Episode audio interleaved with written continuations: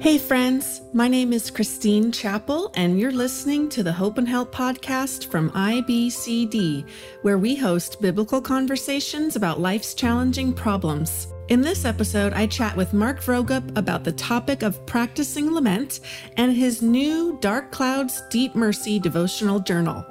For more help on the topics we discussed today, visit ibcd.org forward slash hope and help, where you can access notes from today's episode and browse related resources from our digital library. Before we get started, let me introduce you to our guest. Mark Vroegop is the lead pastor of College Park Church in Indianapolis and the author of the ECPA 2020 Christian Book of the Year, Dark Clouds, Deep Mercy Discovering the Grace of Lament. Pastor Mark is also the author of Weep With Me How Lament Opens a Door for Racial Reconciliation. He's married to Sarah, and they have four children and three daughters in law. Hey there, Pastor Mark. Thank you so much for joining us for the show. I appreciate you being here today. Christine, it's great to be back on your podcast. It's been a while and great to have another conversation with you. Yes, I'm glad that you mentioned that because we have spoken about the topic of lament before. But for our listeners who are relatively new to the Hope and Help podcast. That was three years ago before I even brought this podcast over to IBCD. And so I want to let the listener know that even though we're going to be talking a lot about lament in this episode, I'm not going to be talking about specifically the Dark Clouds Deep Mercy book that Mark released. I think it was in 2019. Am I correct, Mark? That is correct. Okay. So we're not going to be talking about that book specifically, but I will link in the show notes to that previous conversation if you're interested in listening listening to it. Today's conversation is going to be very practical, and we're going to be talking about the Dark Clouds Deep Mercy devotional journal, which was released earlier this year, I think over the summer. And I can't wait for this conversation because you've really helped to put together a resource that gives us the, the practical tools and guidance that we need uh, to learn the language of lament and put it into practice in our daily lives. So before we dive into the resource, would you mind spending a few minutes sharing why you wanted to create this devotional journal? Yeah, it came out of uh, conversations with folks like you and others who uh, discovered the power and the beauty and the grace of lament. And as I wrote Dark Clouds, Deep Mercy, uh, the response from readers was this really just explained the last number of years of my life. I'm so thankful for this uh, new language. And what do I do now? It's sort of like when in a non sort of grief way you're you're looking to buy a particular car and suddenly you see that car everywhere like because you're now looking for it. Well once you discover the language of lament you begin to realize wow this has applications everywhere. And so readers asked, what do i do next? How do i unpack this a little bit further? And dark Clouds deep mercy only covered four lament psalms. And so the devotional journal was designed to be a practical step to help readers unpack 15 additional laments to see the breadth of what the Bible covers in terms of this sacred song of sorrow and grief but then also to help people learn how to write their own laments, because that's really where the transformation comes. It's not just in studying lament, but it's internalizing it and making it my own prayer language. And that was the vision for um, the uh, devotional journal. And I really hope it serves you know readers people who are wrestling through grief biblical counselors as an assignment tool or just someone who's like i i'm not ready to read a book i'd like to take some quick action steps and the dark clouds deep mercy devotional journals designed to do that yeah, it is such a rich tool. And I'm so thankful that you and Crossway put the time and effort into putting it together. So people like me and, and the people that you described, readers, counselors, pastors, small group leaders, whoever is trying to just, like you said, learn the language of lament, have it become more of a, I don't even have to think about what it sounds like to lament. It just has become ingrained, right, as part of my internal dialogue and conversation with the Lord in the moment of distress. Um, this book will help readers to do that. And so thank thank you. And I, like I said, I don't want to rehash the conversation we had years ago, but I do think it's important that we spend a few minutes making sure that we're all on the same page with what biblical lament is and what it isn't. So, can you briefly describe what lament is and then share the four main elements that are typically found in a prayer of lament? Sure. A simple definition um, that I use is that lament is a prayer in pain that leads to trust.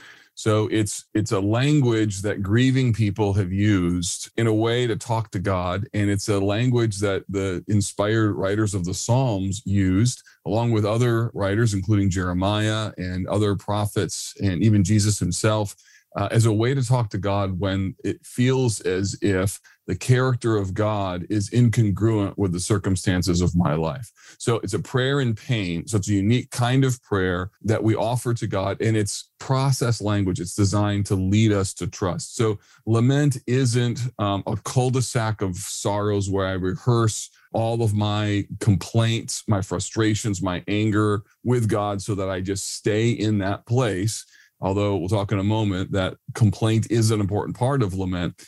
Biblical lament is designed to help us acknowledge the reality of our hurt, the tension that we're dealing, believing in God's sovereignty, and yet my life is really, really hard, and then pushing us towards a recommitment to trust in the Lord, knowing that He's good, but life is still really hard. So, a prayer in pain that leads to trust. That's lament most laments have four key elements. Now again it's it's poetry it's was set to music in the psalms so we have to be careful that we don't make it overly linear because it's not simply uh, one two three four but uh, four key uh, elements i think are helpful to think about. So those elements would be the turn complain ask and trust. So in turn, we choose to not allow pain to give God the silent treatment. Way too many Christians think that because they're in pain, they can't talk to God about it. So I, I'm intentionally turning to God, complain.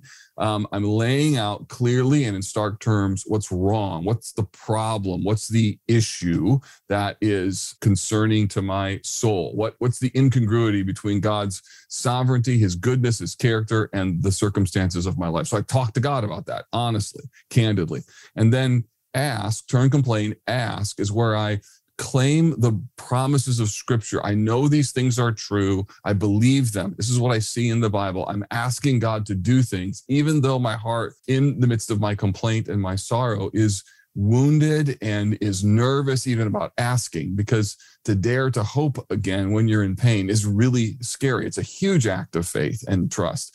And so I'm claiming the promises. So turn, complain, ask, and then finally trust. This is the destination of all laments where we are recommitting ourselves to what we believe to be true, even though the circumstances of our life might cause us to momentarily question whether or not those things are true or not. So throughout every lament, there's a but, there's a turn, there's so that, or if then, there's a there's a turning within that psalm. And, and lament holds two things in tension at the same time. My life is really hard, but I know God is good. And lament wraps that together and says, let's talk to God about that. And let's recommit ourselves to trusting Him when life is really painful. I'd love to help our listeners get a sense of what's offered in the devotional journal because you structured the pages in such a way that the readers are guided through four key steps in practicing lament. And you say that these steps are designed to help us, quote, receive the grace of lament. I thought that was a really neat phrase.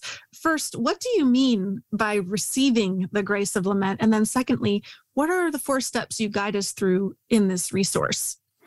Yeah, by receiving the grace, I mean that lament is something that God has given us by design and with particular intentions in mind. You know, one out of every three Psalms are lament oriented. Like that's a really big deal. In fact, I'm starting to tell Christians if if one out of every three Psalms is lament oriented, you ought not be surprised if like one out of every three days is like really hard. Like it's kind of what it means to be a Christian in a really broken world. So understanding that and kind of normalizing this prayer language and this experience as Christians, I think is a gift, a grace gift from the Lord, because it helps us to reset our understanding of what the successful Christian life is going to be like and what it is. And I also think that these four elements turn, complain, ask, and trust they serve like guideposts on the road of life, or maybe think of it like a highway and signs that tell us, hey, there's an off ramp here that you can take during your seasons of sorrow and then get back on whatever sort of normal Christian experience you think is there. But what's going to happen, you get off the off ramp and you realize, whoa, this actually isn't an off ramp. It's just a different road that runs parallel to um, what it means to be a, a successful follower of Jesus. And the whole thing is what it means to faithfully follow Jesus in a, in a broken world. And so I find a lot of Christians that didn't know that that path existed. I mean, I didn't know that. And when I began understanding lament, it was liberating. It helped my soul. It gave me a language to talk to God. And it, it provided a, a pathway that was really redemptive, really healing. And that's why I call it a, a grace gift. I think there is a grace available to us when we discover the biblical language of lament. And so there are four steps you guide us through in this resource. And you've outlined, you know, what the four uh, main elements that we typically see in Psalms of Lament are. But then you also, through this journal, have four steps that we go through as we explore the different Psalms that you bring our attention to. So, can you explain what those four steps are? Yeah, certainly would love to, to do that. So, the journal is designed to try and help people think about lament in a way that isn't just theoretical, but it moves them from what the text says to examining it more closely and then writing their own. And so the first step is to read a section of scripture, a lament, psalm in particular, to try and understand what is the tone, what's the heart of what the psalmist is trying to say. And then, secondly, to explore um, that particular lament, taking the turn, complain, ask, and trust framework. Where do we see that in the text? So, this is a moment for us actually to do a little bit of inductive Bible study, just making observations like what words and phrases is the psalmist using? So, I'm reading through the psalm, I'm looking for and exploring the various elements uh, that are there so that then I can pray my own lament. So I can take that structure and even use words and phrases that come out of the Bible to shape my own lament prayer, such that I could then talk to God through, think of it as writing my own psalm. And then to reflect on what just happened here. I studied the Bible. I unpacked a lament. I wrote my own and what is God by his spirit doing in my soul right now? And I think that process, repeating that over and over, has actually been part of the healing process for me and for many other people as they've walked through really difficult seasons of sorrow. And the thing about that is that you don't just do that once and you're done. Grief isn't that tame. It's not that predictable. It, it needs to be something that we put into practice on a more regular basis and even uh, perhaps in ways that are less traumatic. Most of us come to lament because of some major trauma that's taken place in our life. But actually, there's more opportunity to lament about more brokenness than maybe what we even realized before. So I encourage people to even lament the smaller pains in life, to build up that lament muscle so that they're more effective lamenters when things are really, really hard. I like how you pointed out sometimes we might be in a position where it's like one out of every three days is feels like lament. And I even thought like maybe even one out of three prayers sometimes throughout mm-hmm. the day. Um, it is such a gift of God that He would give us a language to be able to communicate with Him when we are in duress. But I guess if lament is a grace to be received, it can also become a grace that we refuse as well. As I've learned more about biblical lament since we first spoke, I have noticed sometimes that there can be a hesitancy in receiving the grace of it, as you say. You know, people may say something like, you know, I'm not ready to talk to God about this, or I don't want to intentionally think about what it is I'm struggling with. And perhaps they're just so angry or afraid or overwhelmed by what's going on in their life. They may think they need to wait until they can pull themselves together before they even decide to invite God into the conversation. So, why do you think that is? And how do we overcome that kind of apprehension or reluctance? Well, I think it's normal because grief is scary and it's often easier to deny um, that it's really difficult and painful. And there's a lot of Christians that kind of live in a world where they're not prepared for how do they deal with the sorrows that are running through their souls. You know, in some cases, they end up maybe even wondering if they're actually a Christian because these questions are, are nagging at them. Uh, lament is not uh, a formula. And as a result, it's a tool that can be used for the different seasons of life that we're entering in. I mean, if you read the, the lament psalms, like they're all over the place. You know, one one psalm, uh, I think it's David or Asaph who says, you know, when I remember God, I moan. And I mean, like there's a lot of Christians that feel like that. Like I'm I'm praying, but when I think of you, I'm just like, oh. And yet here is inspired text that helps us to understand like it's okay to talk to God like that and to acknowledge that reality. And so I, I think some people may not be ready for lament. And I understand that. I'm not I'm saying that every person has to lament or you know when they're not ready, but I, I do think that it provides a language that helps us be ready more quickly than what we might imagine. I think part of the reason why Christians aren't ready is they don't know that it's okay to talk to God like that. Someone who's struggling with lament, it might be as simple as just just read aloud Psalm 13 and make that your prayer for the day. That's it. Just start with how long, O Lord, will you forget me forever? How long will you hide your face from me? And just make the inspired text your prayer I, I think the one thing, if I could encourage people who are grieving to not do, is to not consistently give God the silent treatment about their pains. Um, whether it's anchoring their prayer in a particular verse or experimenting or just trying to talk to God about what's going on in their soul, I think the journey and the attempt is worth it. And I think it's part of the healing process. And I think it's going to be a faith step because I think lament is one of the most theologically informed, faith filled things that Christians do. When they are in pain and they wonder, how does this fit with what I believe? They still talk to God. That's a big step. And yeah. I'm, uh, I'm hopeful that more people will take it. Well, early in the journal, you introduced the readers to the concept of languishing. And you say that, quote, spiritual growth in seasons of languishing is more about persevering through the struggle for belief than it is about arriving at a settled conclusion.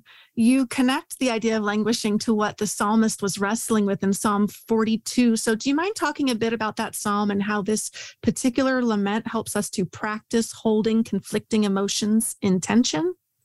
Yeah, one of the things that I just found in my journey of lament and in preaching on it and teaching on it is that Christians generally aren't accustomed to two things being true at the same time, even though they don't seem to line up very well. In fact, that's what complaint is. Complaint is God, I, I know you're good, but how in the world does this fit?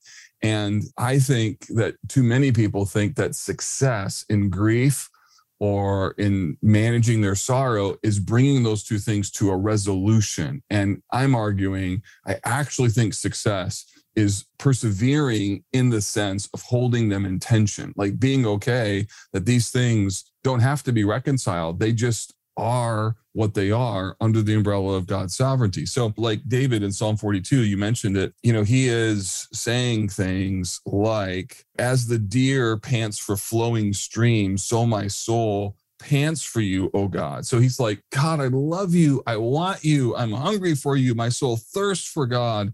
And then he also says, My tears have been my food day and night. And he remembers in verse four, going in procession to the house of God. And he then begins to preach to his soul. Why are you downcast, O my soul? Why are you in turmoil within me? Hope in God. And then he goes right back to, my soul is cast down within me. Therefore, I remember you. So it's like he keeps bouncing back and forth. Uh, God, I love you. This is really hard. Why are you downcast? My soul is downcast. Therefore, I remember. He says, Deep calls to deep at the roar of your waterfalls. By the day, the Lord commands his steadfast. At night, his song will be with me. And then I say to God, my rock, why have you forgotten me? Why have I go? Why, why do I go on mourning because of the oppression of my enemy? So, like, when you read Psalm 42, you're like, I know this. This is how I think and talk. If I were to talk to God, this is what it would sound like. Like, God, I know you're good. I know you're good. I know you're good. But what about this? This is so hard. Or we're on Sunday mornings and we're singing a song about God's majesty and glory, and then another thought comes in. Yeah, well, what about? What about? And you're you're battling as you're singing. And I think that real Christianity is persevering through that, not reconciling those as if they don't exist in parallel. I think it's those things are true. And as a result, he ends with why are you downcast? Hope in God, for I shall again praise him, my salvation and my God. So I think it's just looking at what success is like in the Christian life a little differently, more about holding things in tension than bringing them to some kind of resolution. Thank you for kind of unpacking that psalm. And of course, in the devotional, uh, the readers can work through that on their own as well. I appreciate too the fact that you address the urgency we feel when we're facing the need for deliverance, when there's some problem going on in our lives and we're waiting on the Lord to act according to his promise. Can you explain how practicing lament helps us to quote, shift from urgent request to urgent worship? Yeah, it's a difference between I have a need and I have a great God. And so I would argue that your great need is great, but sometimes we come to God with an urgent sense of I need relief. And we do need relief. I don't want to minimize that at all. But throughout the Bible, the first step of comfort isn't the resolution of our pain or the answering of our questions. It's a reminder who God is when our church walked through the book of Job, I, I made this statement that the who question is more satisfying than the why question. So we're always asking why, why, why, why, but God never answers Job all of the why questions. Instead, he points him to the who question Who is God? What's he like? Because there must be, and there is, something more comforting about the who than the why. And that's what i mean. When when we're wrestling with why is this happening and what does it all mean? What are the implications? Like those are are real and legitimate questions but they need to be set in the context of who is god? How do i trust him? What do i know to be true about him? And that serves as a bedrock upon which we can build sort of a, a recovery system for our sorrow and grief that we're experiencing and we find in the scriptures that lament is not exclusive to personal affliction, but that there are several different types or kinds of lament. And one of those types is a repentance lament. You write, quote, our failures are frequent enough and our brokenness deep enough that penitential laments should be a regular part of our spiritual rhythms. Can you explain what you mean by that statement and why it's important to practice this type of lament regularly? The repentance laments are wonderful reminders of God's kindness and his grace when we have sinned, when we have erred. Too often, though, we read those Psalms only in the context of when our sin issues are so clear and evident that we need a psalm to express what repentance looks like. And that's a legitimate use of the repentance oriented laments. But I think there's another way for us also to use them, which is a reminder of what repentance looks like when we haven't blown it big time. Because part of not blowing it big time is being reminded that I keep blowing it in small time.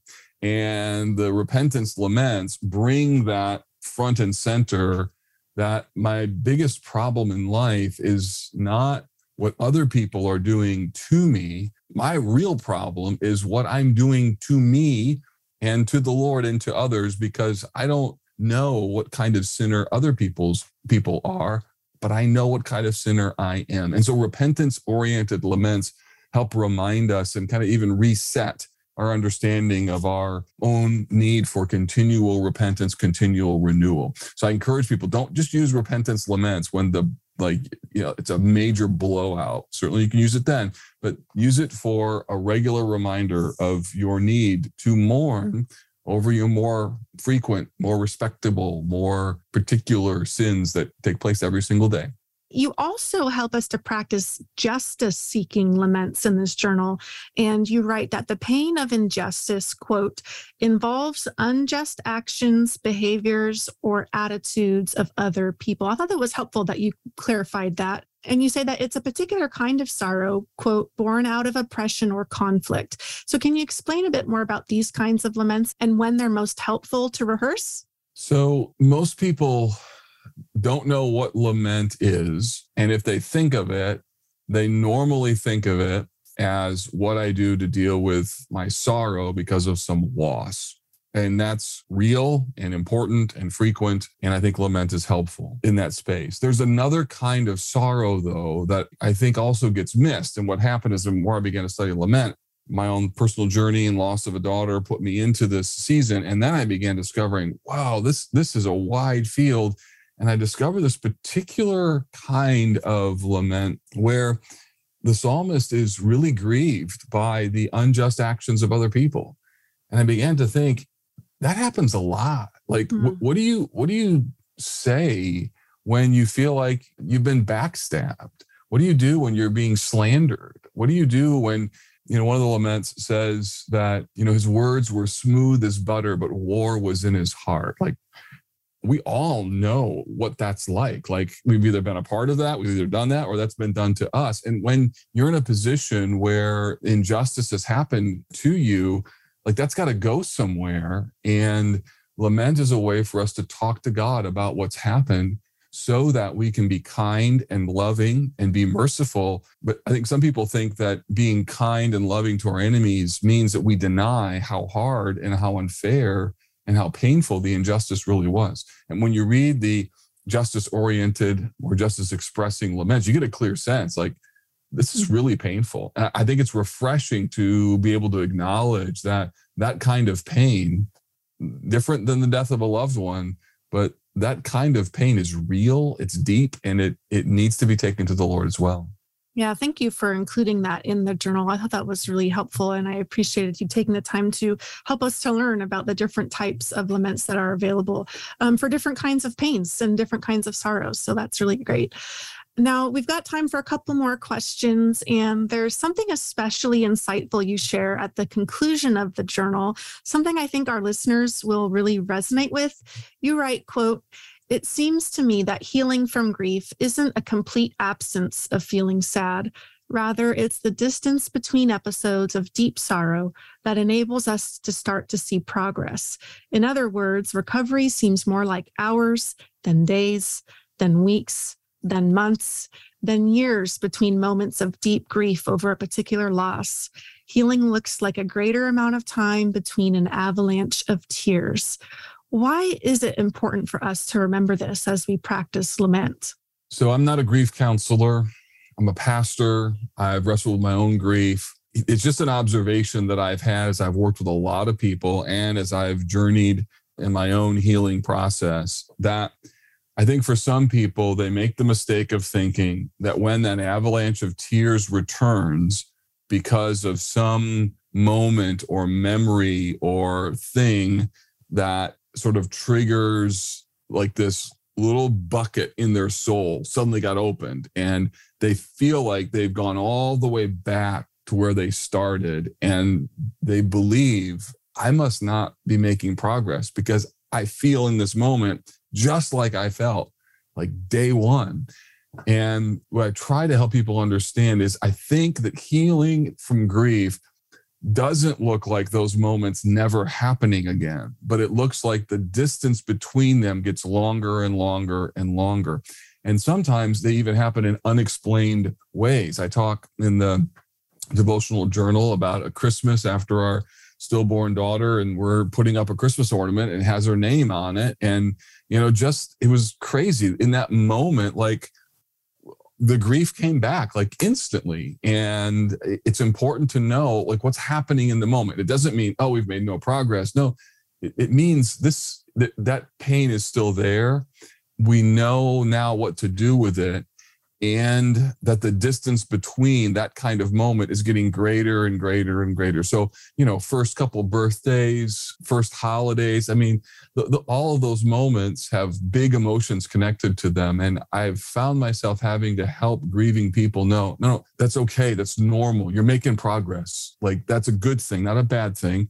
And you'll get there over time. And that success looks like the distance between them getting further and further away grief, as you say, is not tame. And I just really appreciated that you bring this encouragement to us at the close of our conversation because I mean, even I had a recent experience of that with the my my father passed away from cancer in 2011. And over the summer we went to visit my brother's children. And um, you know, my my dad didn't get to see any of these babies. And so just seeing my kids with my brother's babies and everyone all together. Uh, and I just had that all of a sudden, that bullying of grief that I hadn't thought about for a really long time in that way. But in that moment, it became so real again that he's not here for this. You know, and um, just learning the language of lament and knowing that that that's okay for to feel that emotion and to sit in that tension for a minute, right? Not to stuff it down or to cover it up or ignore it, but to feel the weight of that and knowing that that God is with me in that moment was just a great encouragement. So thank you mm. so much. I want to do something that I ask every guest of the Hope and Help podcast to do now that we're at the end of our time together, and that is to invite you to speak directly to the audience. So, there may be someone listening today who's in the midst of grief or hardship and they are seeking to receive the grace of lament. What would you say to this listener to encourage them with the hope and help of Jesus Christ? Well, Jesus bought the right to make everything right. And one day we're not going to lament anymore. I'm sure we're going to read lots of Psalms uh, in the new heavens and the new earth. We may be singing some songs that we're familiar with, but there's a particular way that we won't talk to God anymore, which we won't lament because the pain will be gone, the tears will be all dried up, and we won't even remember the former pain. It, it'll be so far away, it'll seem like it never even happened. We're not there now. And in the meantime, while we live in the sort of gap world between Jesus is left, he's going to return, while we live in this world with all kinds of brokenness and all kinds of pain, and the devil um, doing his best to discourage Christians at every level, here is a resource, a tool, a gift from God Himself, inspired in the Bible, that's meant to put words to what you feel meant to normalize the grief that you're um, walking uh, in, and a tool that's designed, a language to point you toward the Lord so that you can receive the healing and the grace that you need. And so, my encouragement to your listeners who are discovering how hard life can be is I would encourage them discover lament. It doesn't solve all the problems, but it is a language that can be a helpful companion on your journey towards healing as you learn to turn complain, ask, and trust, believing that uh, God is good and life is hard. Thank you so much, Pastor Mark, for sharing those encouragements. I want to let the listener know that in this devotional journal, there is an appendix that gives the reader a list of different Psalms of Lament. So he makes it real easy for you to go and explore all the different categories and the different Psalms that are available. And then there is a Learning to Lament worksheet also, and then a topic index with Psalms uh, for various struggles. You do not need to have read Dark Clouds, Deep Mercy to utilize this devotional journal. It has been designed to stand alone, although my encouragement would be to, for sure, at some point, if you're starting with the journal, be sure and get the book as well because it, it's so rich. And um, of course, you share your own journey through lament in that book as well. So, Pastor Mark, if there's someone listening who wants to get connected with you and the that you have available, where can they find you online? So our church website, yourchurch.com, has um, about 15 years worth of uh, sermon content, including the original sermons that came first before Dark Clouds, Deep Mercy, the book.